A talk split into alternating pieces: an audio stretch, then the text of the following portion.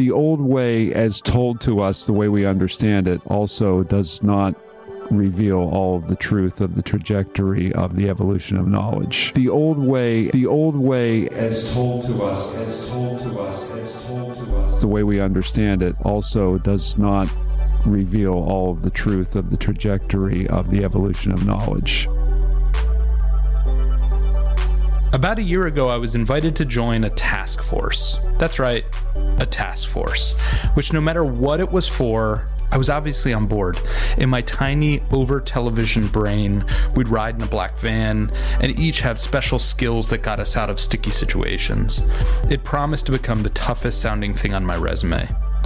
The group not so much the vigilante gang I had envisioned, but more impressive in real life, set out to dig into the topic of broadening participation through informal STEM learning. I know. This sounds wonkish already. Let me explain. Close your eyes and think for a second about the most wonder filled experiences that you've had exploring science, math, technology, and engineering. Maybe it was in school, but there's also a really good chance that it was at a science museum, in an after school program, maybe even with a chemistry set that you got as a gift. Here's the thing these other venues for STEM learning, these are the ones that often become the doorway to a participatory identity in these subjects. Or not, as we're finding out. That participatory identity is what most often leads to a life in these disciplines working on the challenges we face locally and globally, the hurdles of our time. But we have a problem. Broadening participation is a fancy way of considering not just who's invited into these identities, but how we communicate who and how and where STEM happens. There's the old school, it's deficit based, and the idea, in short, is that someone more expert in a lab coat can fill us with science knowledge if we've earned the privilege. And there's the new school, where science and its sister subjects are all around us, where questions, not answers, propel us forward, and where the experts one day are as omni-representational as humanity itself. This episode is important groundwork for understanding some of the nuance of broadening participation. This interview is with experts like these Jamie Bell, Project Director and Principal Investigator for CAISE, the Center for Advancement of Informal Science Education. Cecilia Garibay, Founder and Principal of Garibay Group. Christine Reich, I'm the Vice President of Exhibit Development and Conservation at the Museum of Science, Boston. Dale McCreedy, I'm the Vice President of Audience and Community Engagement at Discovery Center in Murfreesboro, Tennessee. And together we dive into the issue. I taped these interviews after a two day convening of the task force in Washington, D.C.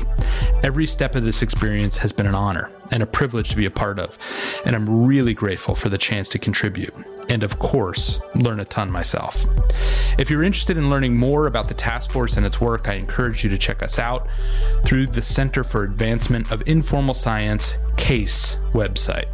I'll drop a link in the notes. This is the first of two parts. If you leave this conversation thinking, what on earth is science communication? Have I got a treat? In the next episode, I'll share a short chat I had with Sunshine Menezes, and we tackle the topic and its relationship to all of this. Enjoy the first conversation from the 2018 convening of the Center for Advancement of Informal Science Learning's Task Force on broadening participation through informal STEM learning. Enjoy the conversation.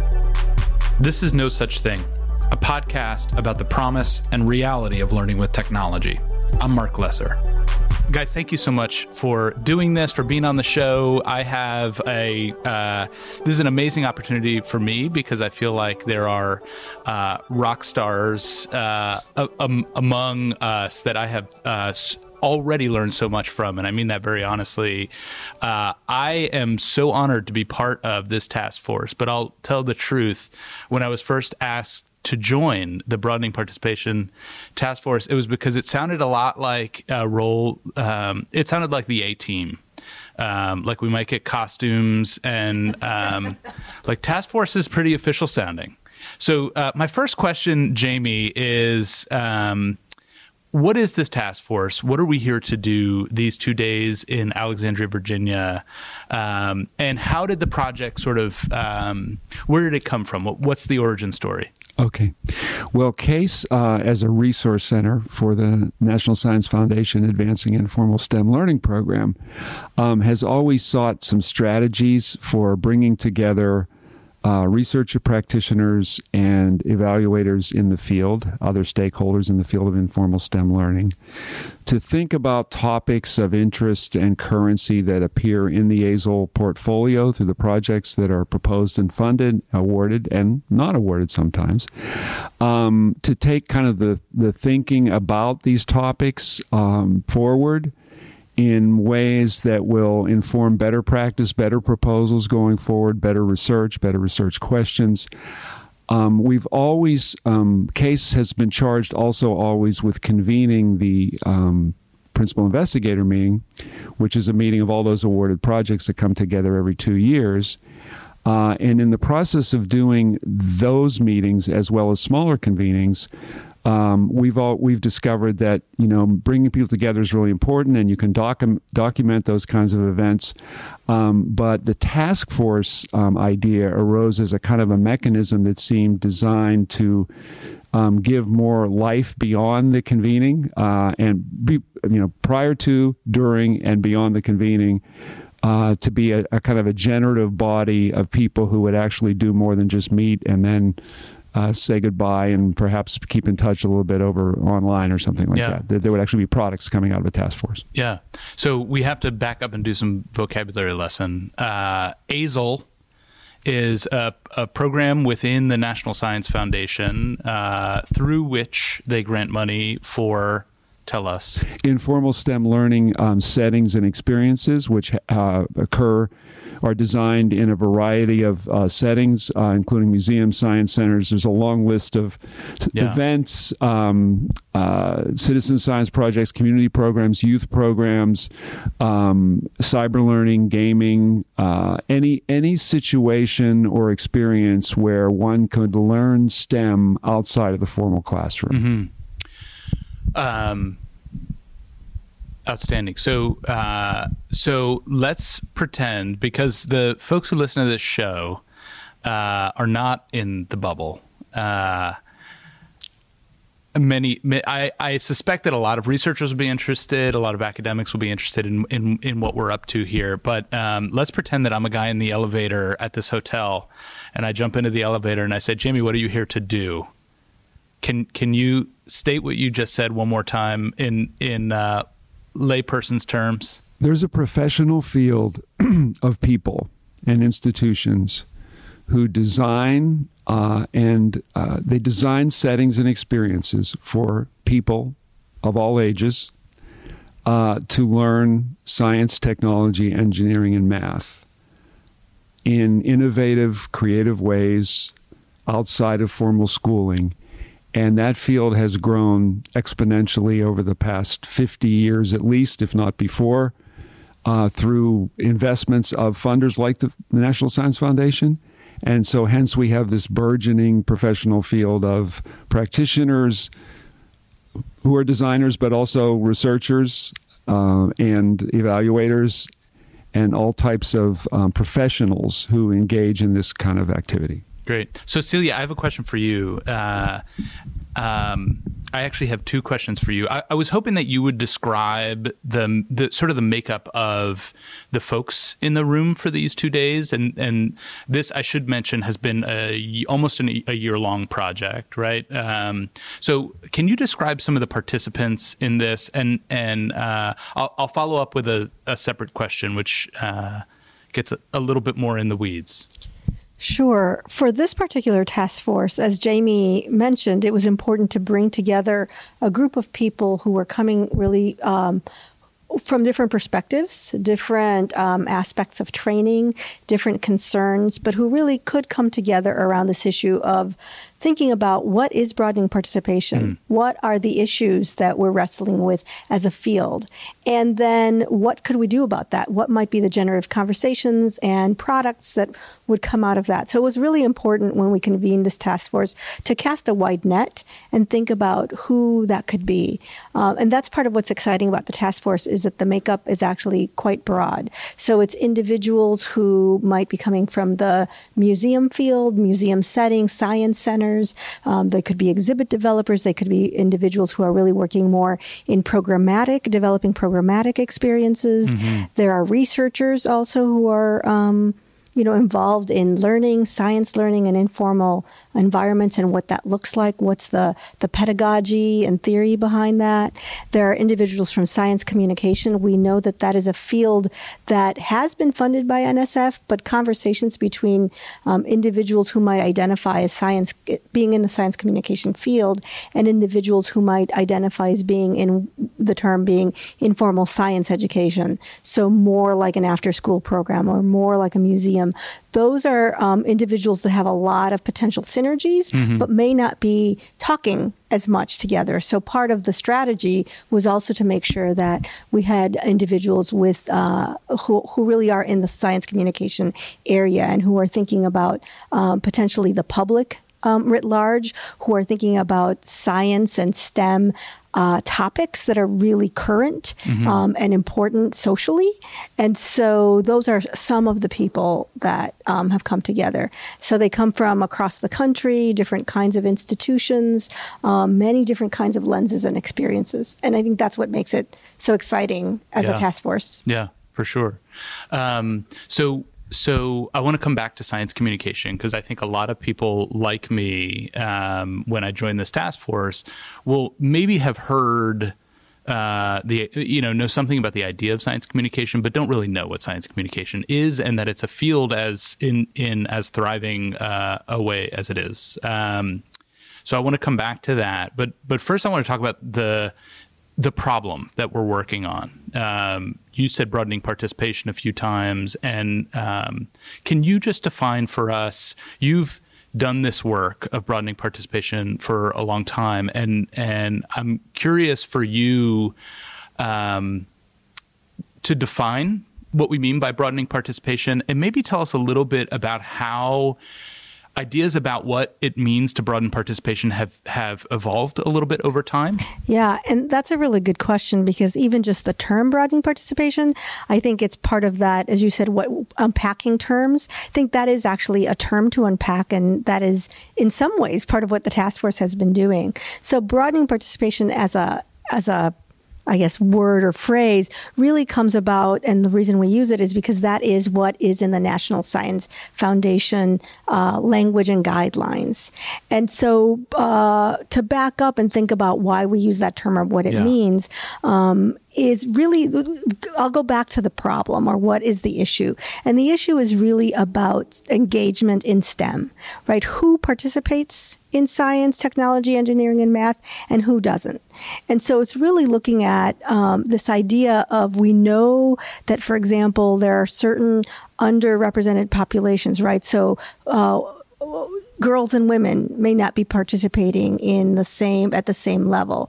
Uh, communities that might be rural communities or um, economically depressed areas or particular ethnic or cultural um, communities. And so the question is, what is happening there? Mm. And that's really essentially the when we talk about this idea of broadening participation, it's really shorthand for thinking about how do we think about ways to make sure that we create um, and address uh, systemic issues that may be keeping uh, particular individuals from engaging. Yeah. And engaging, I would say, in a broad way. So it's not necessarily about everyone needing to become a scientist, mm-hmm. right? But so that's in, in many ways what the issue has been ta- that we're tra- tackling really is about. Yeah. So so who historically is a scientist? Right. So that's part of it, right? You you you've hit it at the I think at the heart of it is the conceptions of who we think about who does science, mm-hmm. where does science happen. Yeah, um, those could be those are pretty narrow, I would say. Uh, if we think about uh, society, most people have the idea that you know what would a scientist look like?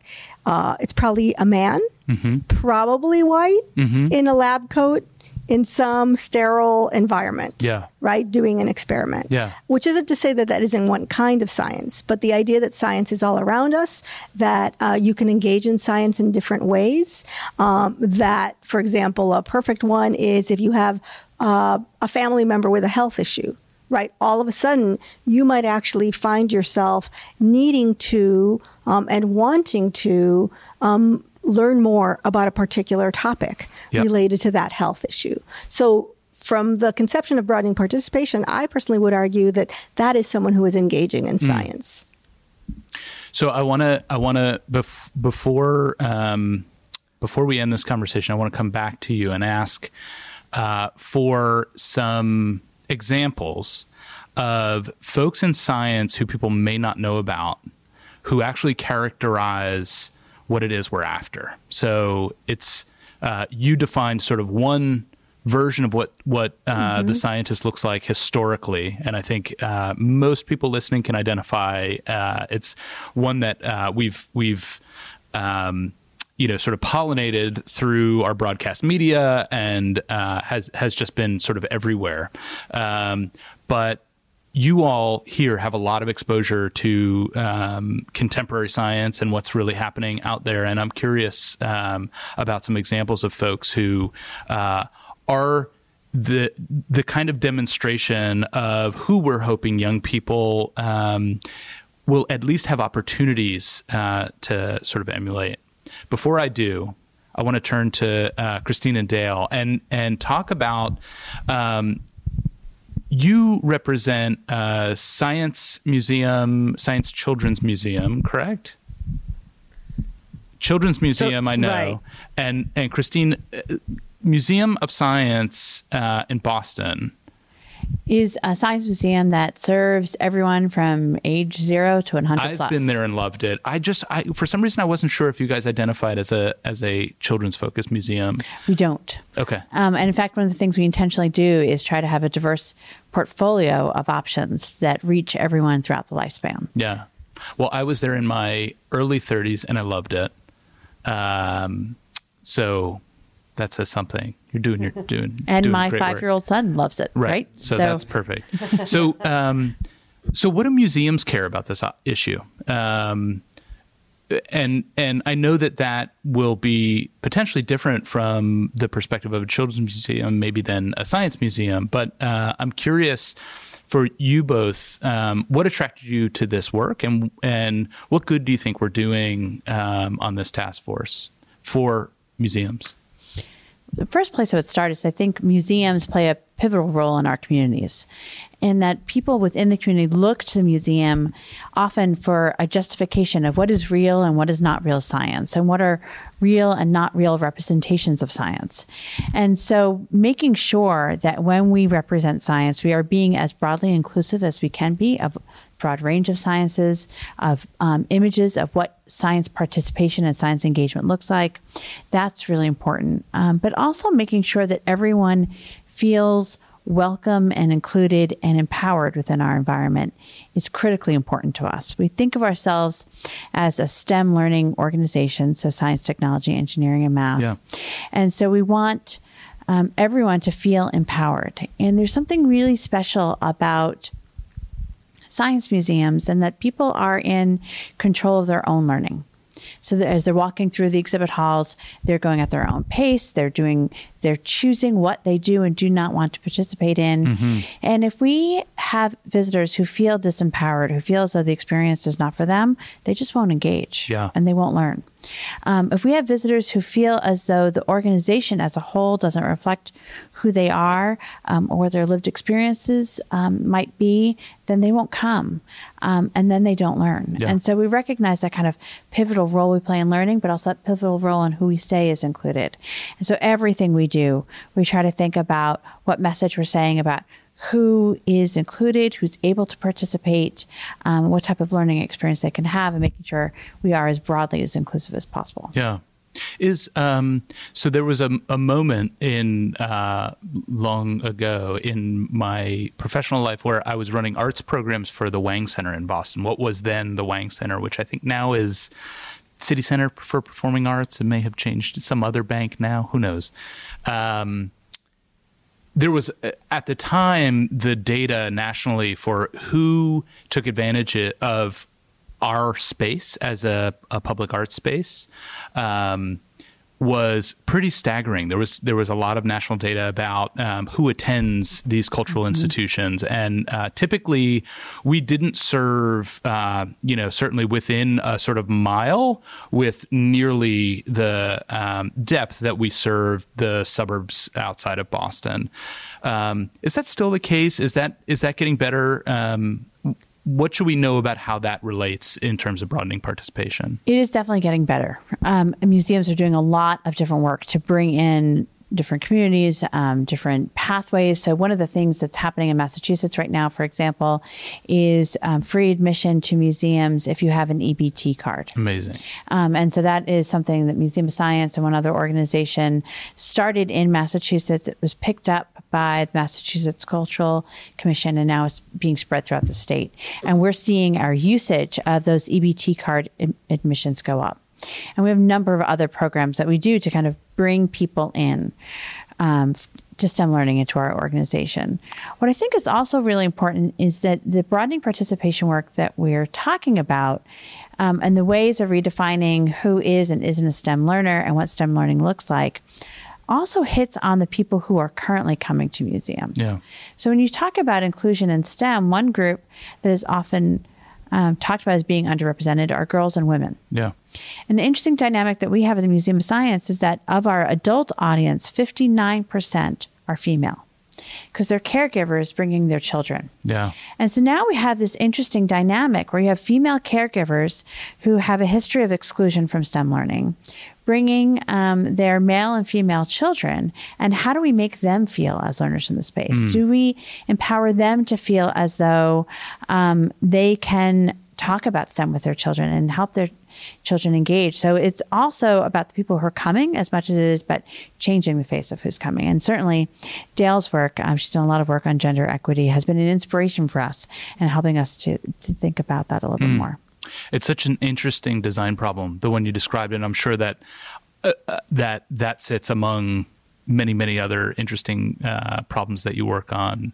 Uh, but but I love that about um, museums and, and public institutions. Uh, the idea that we don't have enough opportunity, especially um, families where I live and the families that typically we serve through our programs at Mouse. Um, if there are two parents at home, typically they're working. Um, and uh, to have those opportunities are so golden where we get to to experience things uh, for the first time together and do some of that that sort of co-learning and so to be thinking about how one experience for uh, for two people where there might be a 30 year age difference uh, is such a, a juicy design problem i love that yeah and the interesting thing about our audience is that most of them are not coming because they want to learn about stem they're coming because they want to spend time together as a group. Mm. And um, this is a pattern when we ask visitors about motivations for visiting museums, we would see this as our number one um, reason given time and time again. And we're now doing a national study of all science museums looking at what's the motivation for attending. And it's across across the nation, spending time together as a group. So people are coming um, for social experience, and what we're trying to do is leverage that desire for a social experience, something meaningful to do together as a group, and extend it into a shared STEM learning experience. Yeah, um, and thinking about that levels of empowerment um, and how we can kind of create a more equitable experience within that group is really one of the fun challenges that we have. Yeah.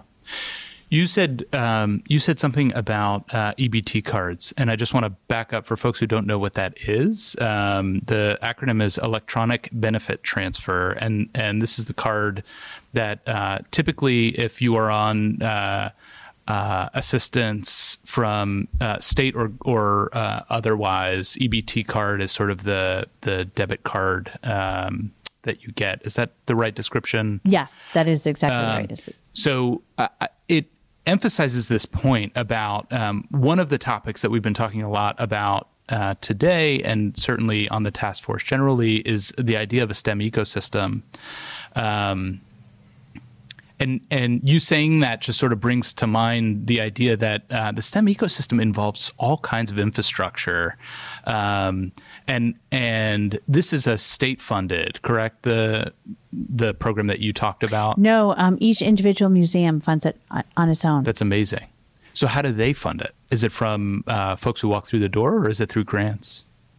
variety of, of different um, sources. We're the um, in Massachusetts, the state funding for museums is is very low. Yeah. Um, and in fact, the Museum of Science Boston does not receive any ongoing funding from either the city or the state Oh, or the federal government.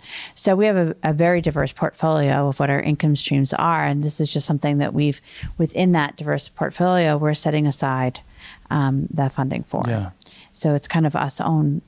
We're electing Yeah. to, to run this program. Great. So, um, Dale, um, my my uh, very specific uh, question for Dale. I'm I'm fascinated to know. We haven't had enough time to talk about your experience. You're now celebrating about two years uh, at a children's museum in Murfreesboro, Tennessee. Yes.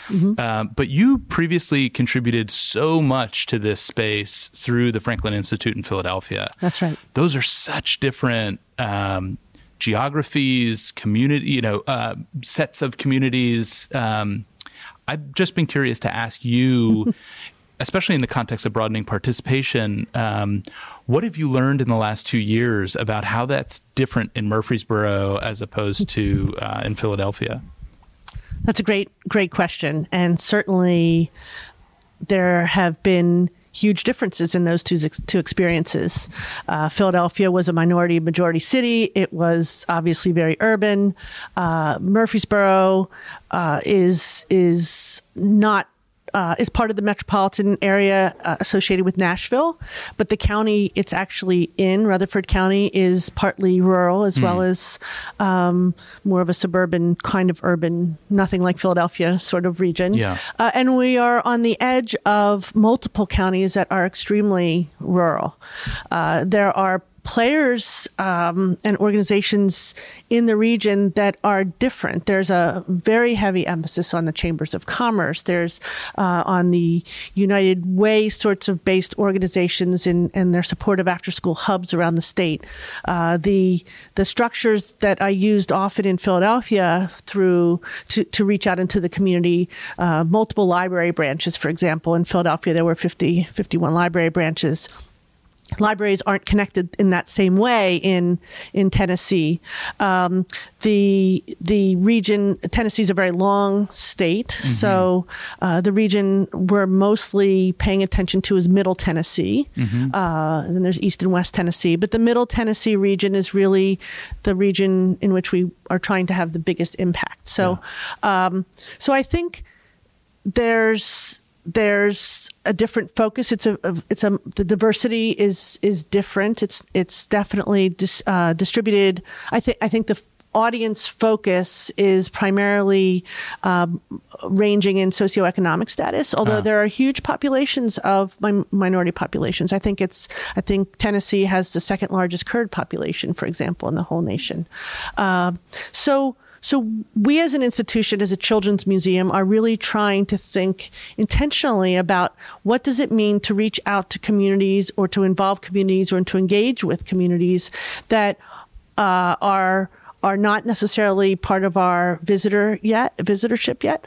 Um, how can we go uh, find ways to reach into rural communities which are uh, underserved in all ways. Uh, access to our institution is limited.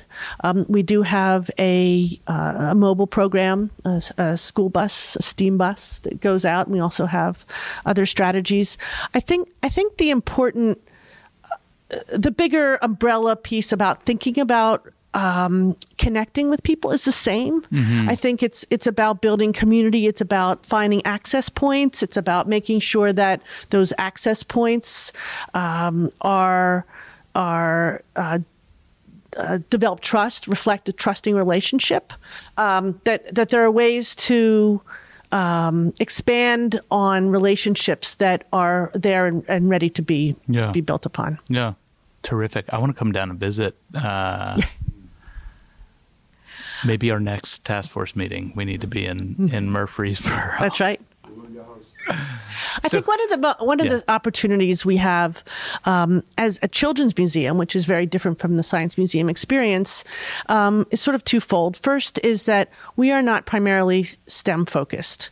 Science, technology, engineering, math, very important. We recognize that. We want to think intentionally about how to support that and how to cultivate uh, both interest and understanding and and capacity for that. But but also this is we have a huge opportunity to emphasize family engagement and family learning family being broadly defined um, and to think about the ways that from the youngest child uh, really in in in you know the ankle biters as a friend of mine would say you Yeah. know just just starting from the youngest ages how can how can we really promote exploration creativity imagination play and how do we actually position those things as being valued as huge learning opportunities and huge uh, uh, foundational experiences that allow children and families to think ultimately about STEM as as either a future career or as something that they can participate in and see all around them. Yeah. So I, I think that's really important. And to me, the, the move from a science museum to a children's museum has really pushed me to try to think about that much more intentionally and to think about the ways in which uh, younger children and everyday sorts of experiences can really uh, build and, and, and support that sort of capacity building in families and enhancement of science learning. Yeah. You said a bunch of a bunch of uh, words. Um, creativity, exploration, fun was in there. Fun. I may Um, not have said it, but it should have been. Did you say fun, or did I imagine I'm not that? sure. It should. Um, I'll play it back. Somebody said fun. Um, yes. Anyway, the, uh, these are um, like, why do we care that? Um, why do we care about STEM? Is one question. Um, another question is, uh, I think there were for generations this country has been doing STEM. I'm, I'm air quotesing um, doing STEM where the stuff you described happens in the humanities and happens in the arts, right? Like creativity, uh, uh, f- you know these things No. yeah.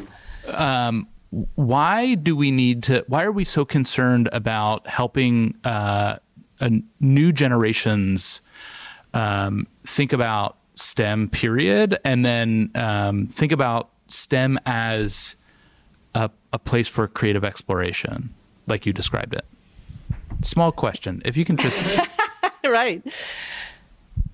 So, so first of all, um, creativity, imagination, innovation, that's all very much part of science, technology, engineering, math. Um, I think that that that think problem solving, thinking about having questions about the world, uh, is about really being creative and curious and thinking about things. Uh, that that then leads to exploration and testing and, and iteration in a way that that um, may lead to more questions, hopefully, for sure, um, but also maybe not not being able to find answers and then struggling and thinking about things, and and and so it's really a process, a, a, a process of inquiry that I think is not that different from from a creative artist to even learning to read. I mean, some of the skills in young children of reading, trying to understand um, what's happening in a book, uh, uh, thinking about predicting what's going to happen. That's a skill that is actually applicable to science. Thinking about how one creates something on on on a um, on a wall, a mural. Uh, there's there's there's thinking and creativity there, but there's also um, thinking about uh, the strategies of of putting together paints or color. Um, there's there's a lot of there is a lot of overlap, and and uh, you know as we expand STEM to STEAM to I've heard other things. Part of what I think people are struggling with is the fact that that many of these skills cross all of these um, domains and but but what's important is to think about the fact that science technology engineering and and math are really all around us and and there's evidence of that all around us and there's a process of exploration and thinking about our world that helps us engage with with those things Yeah. How about you guys? Do you have an answer? Uh, other answers to that question? Things that that uh, Dale left out. Around what is STEM and its ties to imagination Why do and we creativity. care? Yeah. Why do we care? Is the question. Why do we care about STEM as Yeah. a whole? Yeah.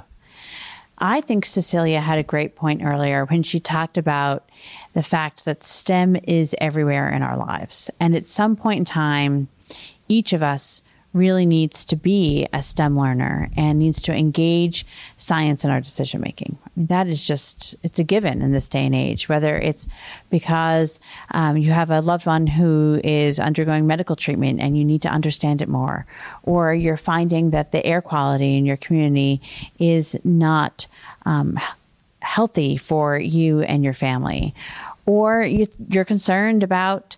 Um, the nuclear power plant um, that's in your community. There's so many different things um, that we need to know about in order to um, make decisions about everyday life, and it ties to STEM. So, in our museum, we have an exhibit um, called Provocative Questions, where we put out there questions that are tied to social issues that involve a knowledge of STEM. And we- we're trying to do a few different things. One is to get people think about the STEM in their decision making, but also broaden their understanding of the ways that STEM is applicable to that decision making. So, for example, um, right now there's a lot of discussion about um, CTE and football playing, and kind of the this connection between long term mental health and playing football at a young age. And so we posed the question to our visitors of should contact sports uh, for children under the age of 14 be banned? And Provocative. it is provocative. In my house, it's very provocative. Um, in my house, it's very provocative. and, you know, I almost didn't want to ask the question because. So, getting personal, um, my son loves hockey at a very young age. And it was like, oh, I don't want to ask the question because I don't want to have to say to him, no, right? Because the more I know, then Yeah. the more it just becomes um, a more difficult. Um, but what we were able to do is we were looking at not just the evidence around brain injuries, but also the evidence around can you change the rules of the game? What does that mean? Or what's the evidence around um, team sports and the connections between concussions and team sp- sports versus individual you did this with your son, or this was in the exhibit? This is in the exhibit. Okay. So we presented all this different evidence, and it's kind of interesting because team sports tend to be participation in team sports tend to be correlated with decreases in risky adolescent behavior. Yes. Um, and so then it's like, okay, so the risk of a brain injury versus risk of you know drinking and driving. right. You're- What's what's what all these pick your poison? Right. And all these things need to be factored into our decision making. Um, and thinking about all the different STEM evidence, integrating it, and then also tying it to our social values. You know, what's important to us? Um, what's important to me as a parent in terms of what type of life I want for my son? Yeah. Um, and so we pose all of that um, in an exhibit format for visitors to consider. We find that they engage in rich discussions around it. And we just find that many people came away, like I did just from the process of developing an exhibit, more in a standpoint of maybe. Right, which means I'm not ready yet to make this decision, um, which means I'm engaged in what's called active open minded thinking. Right, so that's just one example of the rich ways that STEM comes into your life, even just as a parent of should I let my son play hockey? Yeah. Um, and so we all need to be knowledgeable about STEM. Um, and the more we broaden this idea of what it means to be a STEM learner, um, and it's not just being a, a white coat lab scientist, but it's there, it's being a mom. Um, then we start to broaden who wants to participate in STEM and who sees its meaning. Yeah. I'm I'm curious uh, before before I move move along. uh, Um, how old's your son? Can I ask? He's five. Five. And have you have you answered the question of of why maybe hockey's not the best, or where you would prefer he spends his time? You know, that's a really hard. I'm still investigating it. Yeah. right? So he's in skating lessons. Yeah. Full disclosure, right? Um, we're letting him skate. He's also playing baseball, um, and he picks up a hockey stick at home, Yeah. and so um, and golf. Yeah. So even though that's not a team sport as much, um, so you know it's kind of okay. Let's leave it open for now because we really need to look at this and how do the rules. What I don't know is um, it does look like some rules of the sport can change whether or not you have head injuries at a mm. younger age. Um, and so, how are those rules going to change um, when he would get up into, say, high school? Because right now, no contact until you're 14. Does that change in 10 years? I yeah. don't know. Yeah. Um, so, we're still investigating it and looking at it. But um, that's also the point is that science is an ongoing process. Yep right? Our views of the world are continually changing because of science, and we need to leave ourselves open to that. Yeah. That's an interesting one. It hits home for me. We I live uh, adjacent to a football field, and so all kinds of things, and baseball field. So I'm I'm near sort of the sports complex for the high school, and um, so my son and I, the girls as well, but they're a little younger, so we're not yet sort of out after dusk. But uh, a lot of times I'll get home and I take my son up to the fields once the girls have gone to bed, and uh, there's baseball up there, there's football practice up there, there's lacrosse up there, uh, and he has all these questions, and and his mom and I talk a lot about whether or not to support his interest in football. Um, the the quick end to what I'm what I'm saying is. Um, by far the most interesting progress we made as parents on this is um, when we spoke to him who's eight he's eight um, uh, like we were talking to each other in a way, uh, in that we were transparent about the fact that hey, there's some data that relates to um, uh, concussion and um, and seizure disorders, and uh, that was by far the most interesting. Uh, you know, when when we tried to dance, and, and the the interesting part about this is that um, I think young people are at a moment where um, inquiry is so um, inquiry can be so sort of real time and um, and these questions can be amplified as moments to sort of continue to discover and and realize things about your world and make choices. And and um, I just find that it's so fascinating for my son going through some of those kinds of uh, what did you provocative questions. Um, we're learning together all the time. And the more um, the more I can model for him that I don't I don't know or here's where I'm working on an answer because science is still working on an answer. Um, the more interested he becomes. And this is so fascinating because this is where I think museums have the greatest potential is to facilitate those kinds of family conversations. Yeah. And we have um, researchers who are cognitive development researchers who are studying children's learning in um, the science museum context as a way of better understanding how children learn to think like scientists and acquire scientific knowledge. And one of the researchers is really focused on testimony like how you know how do we learn through what other people say and she's been studying the development of what's called you know causal reasoning mm. you know mm. the way that you understand like something is not just because I said so, but because I, here's these underlying mechanisms that I'm aware of. Mm. And um, what she's finding is some really powerful conversations when you have certain types of activities between parents and children that demonstrate that type of causal reasoning. And what you're doing with your son is you're saying, you can't play football because I said so, right? You're saying, here's the evidence, and you're modeling that. Mm-hmm. And the more we can help people to see that it's not that they have to have the right answer, but that the important part of science is engaging in the discussion. Mm-hmm. I think the more people will begin to see that they have a role to play.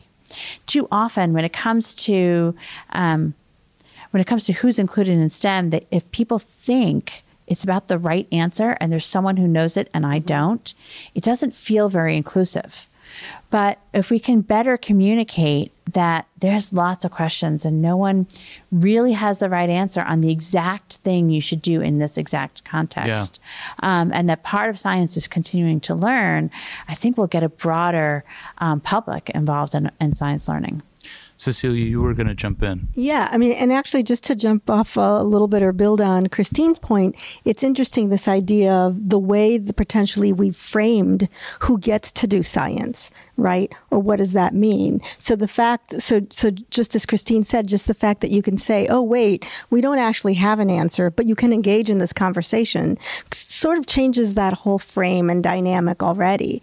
But I guess I was going to add that you know we could also think about why STEM um, in a broad way. And I would argue that part of why STEM is why not. It's about the the richness of being a human being, mm. right? So I wonder if you, Mark, would ask that question about why music or why art, right? And I think the answer to why music or why art would be because it's a human expression. It's part of what it means to engage in your world. And I think you can think about STEM in that way. Yeah. It is one kind of lens or one kind of approach um, to being in your world, to being curious about your world, to exploring your world and the relationship that you have or the relationship that you have with others in that world. And so it's really about that, right? So some of the some of my favorite conversations with my nieces and nephews, for example, have been those I wonder about. And it's not that it is at the exclusion um, of art or or or Mm-hmm. music, but it's really just a different way of of having um, an experience. Yeah. And sometimes you can even meld those, right? I think that Dale talked about STEAM, which is the you add the arts to that STEM Mm-hmm. acronym. And so I think that that's important for us to bring to the conversation is this idea of um, bringing our entire selves and what it means to be a human being Yeah. and STEM as part of that expression. Yeah, I, I guess what so I, I would ask the question to a mathematician or a musician uh, why, um, mostly just to be provocative and, Yeah. and have them answer. But I think the thing that's important um, with respect to STEM as it's different from any one of those individual subjects is that we've made an acronym out of these subjects in particular. And it happened, we did do a little bit of where did STEM come from in a previous um, task force meeting. Uh, and uh, we've worked a little bit on. Um, a series of of documents and tools that I want to talk about before we go. Um, and in, in that, we did a lot of, of discovery about where STEM comes from, and and you know, in the there's definitely a lot of political motivation behind the sort of acronymizing. Can I do that? Just add an izing. Um, of STEM and and there's definitely um, there was a confluence of a few things, but it certainly wasn't just educator driven that uh, where STEM emerged from. Um, and so I asked the question, why STEM? Why is it important? Because um, I wonder if the acronym is still important and uh, and and how this group feels about that. I certainly have my own opinions about what the I think there have been affordances to it. I also think that sometimes uh, it it might hold us back a little bit. Um, but uh, I, I that's what I wonder is is what's important about seeing those disciplines together and sort of working on a task force for broadening participation in those um, specifically.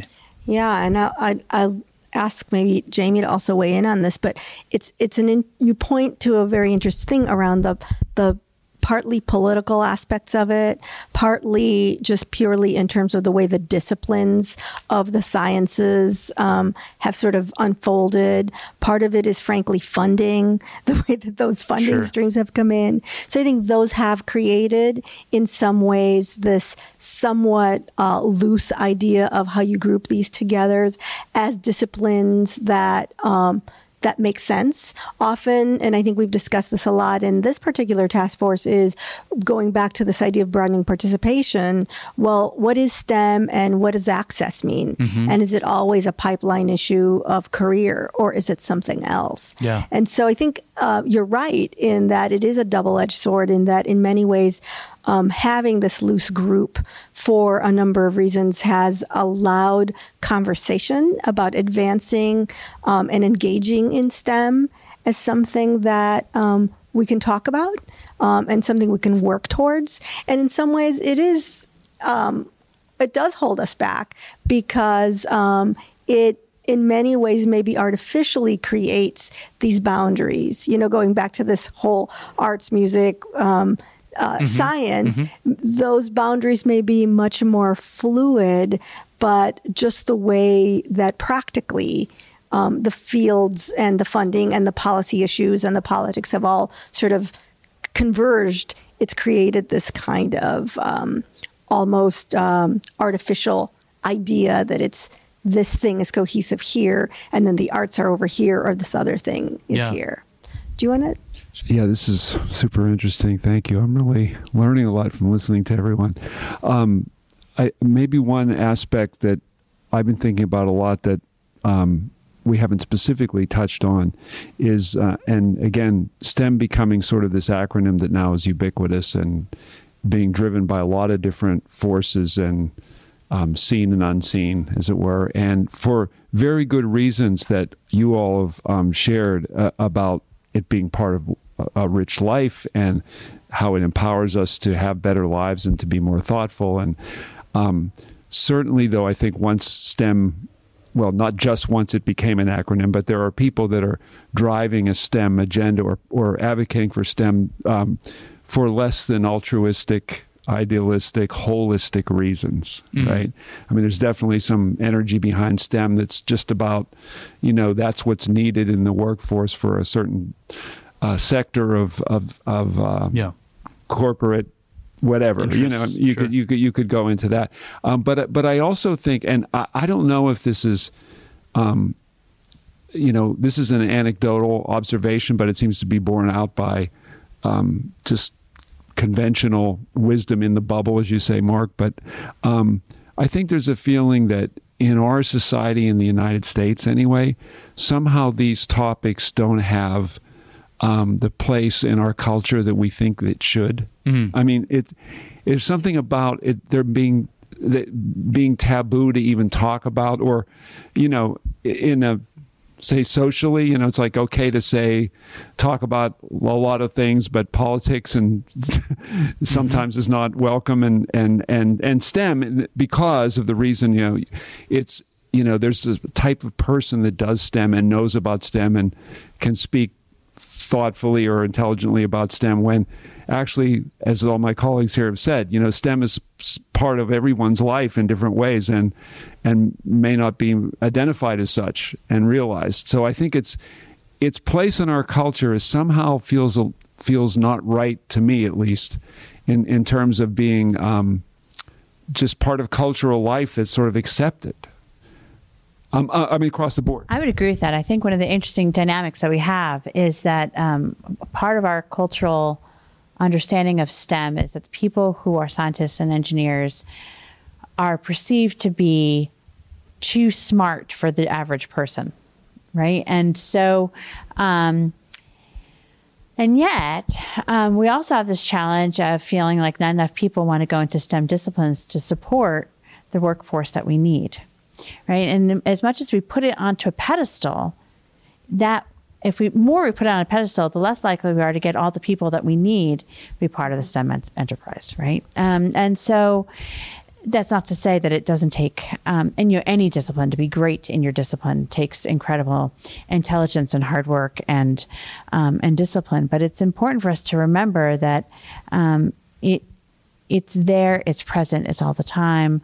Um, you know, my uh, father's in the HVAC industry, and he was always teaching me about science and engineering because that's what he needed to do to, you know, design systems for homes, to fix systems from homes, and um, it is there, it's present in all these different industries. And the more we start to acknowledge that, um, the more I think we'll be able to see more people engaged mm. in STEM, and it's just something for us to be thinking about. Yeah. And one of the things that that uh, Lynn Dierking and I found in our study of girls in, in science was what counts as science is often very narrow. Hmm. And so. Sorry, to yeah. them? to them or or to that so yeah. so we we looked at um 100 um, close to 200 um, response. We had two, close to 200 responses from from girls, now women, but girls at the time, who who talked about uh, what they whether they were in a STEM career, mm. and only 17% said they were. But when we actually coded by their jobs and their careers, uh, something like 47%, uh, may have been 49, but but close to 50% of them were in STEM related careers, and so when we then followed up with some interviews and, and conversations with with um, these folks, they they often so it nurses will actually tell you that they're not in STEM professions. Uh, people who work in technology, maybe even supporting the technology infrastructure of a movie, or um, present data from a, a librarian who prevents, presents data from the medical school about you know things that they get information they gathered about on on a drug or whatever it was. Um, they all didn't somebody, see themselves. Somebody who works in HVAC in, in HVAC, right? And so part of it is that there's an elitist sort of idea and a narrow sort of idea about what counts as STEM.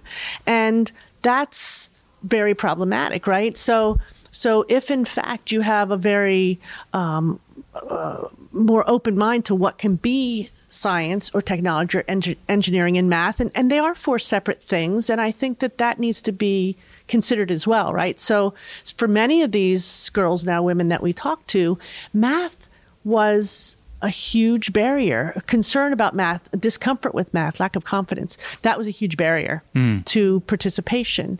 And that was unfortunate because I think that while I think math is very important and especially important for certain fields, it's not it's not you can be in certain fields in science and do certain STEM um, jobs or hobbies without necessarily having that math ahead of time. You can sort of you know we all learn things on the ground, right? We all so so I think that in some cases there are these. Pre- presumed barriers to participation that have evolved over time that actually again one thing builds on the other right so oh we can't do STEM because we don't have math and we don't have math, so we can't do the you know. So it's it's and then physics and engineering are you know very much math oriented, but there may be other fields where probability mathematics as it relates to probability for example you know that's something um, that's a different kind of math that mm-hmm. maybe you need in trajectories or whatever. So it's just math is as diverse as science is diverse as technology is you know so as engineering. And so there are so many access points. If we could just find ways to let people realize that there are all these moments and all these ways that they could engage that that are meaningful for them and ways that they can can plug into their own strengths then i think it would be um, it would be much, very helpful yeah i have about a hundred different conversations i'd like to have with you guys. If you would buckle up, I'm going to order in some supper. um, no, I know. I know everybody has some place to go. Cecilia, go ahead. You were going to jump in. No, I just wanted to tie. I think what Jamie and Dale are talking about because it, it actually then becomes and part of what this broadening participation task force I think has been. Uh, I guess illuminating, teasing out, and then um, thinking about is this issue of what, how, how is it that um, science has gained this this sort of reputation of being elitist for a very specific kind of person that culturally maybe it's placed on a pedestal or kind of only certain kind of people do this, right? And we could probably sit here for hours and deconstruct why that is. But I think the the piece for to bring it back to the task force is that that really is something that we we're, we're understanding and we're we're sort of placing and naming very clearly that that is part of what um, our task is to change or to begin at least to have conversations about and to consider if we really are, um, for those of us who are working in one way or another in that field, if we are really going to change the relationship to STEM. Um, and in many ways, I think we've been in the task force thinking oh, it's incumbent on us to figure out how we do that, right? What are how do we change that conversation? What are the ways in which, how do we design experiences or um, talk about these issues um, so that that begins to change? Yeah. And I, so I have no way of asking this question and not sounding disingenuous because I think people who have listened to any of these uh, of this show know um, how I feel about these things, but but I'm going to ask anyway, just to to hopefully uh, bring out your answer. But so uh, so why um, for anyone uh, listening who uh, what what that person who this is I'm not sure. But for anyone listening who's thinking what was wrong with the old way right? What uh, why isn't it a um, white man with white hair in a white lab coat uh, that we task with asking the hard questions, uh, you know, and answering them for us. Like, wh- what's wrong with the old way?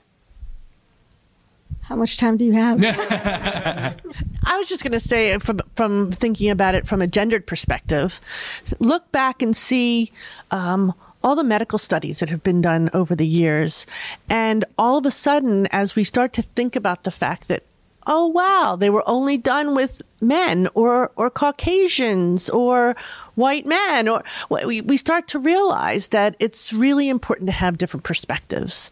So you know, heart attacks. That's something that everybody in the world has to wonder about at some point or knows someone, right? So heart attacks present differently mm. for men and women, right? So, so that's fairly new information. Um, so, you know, and that some of, some of the findings in science come from um, sort of um, the back door. They come from people whose perspective wasn't necessarily always at the table.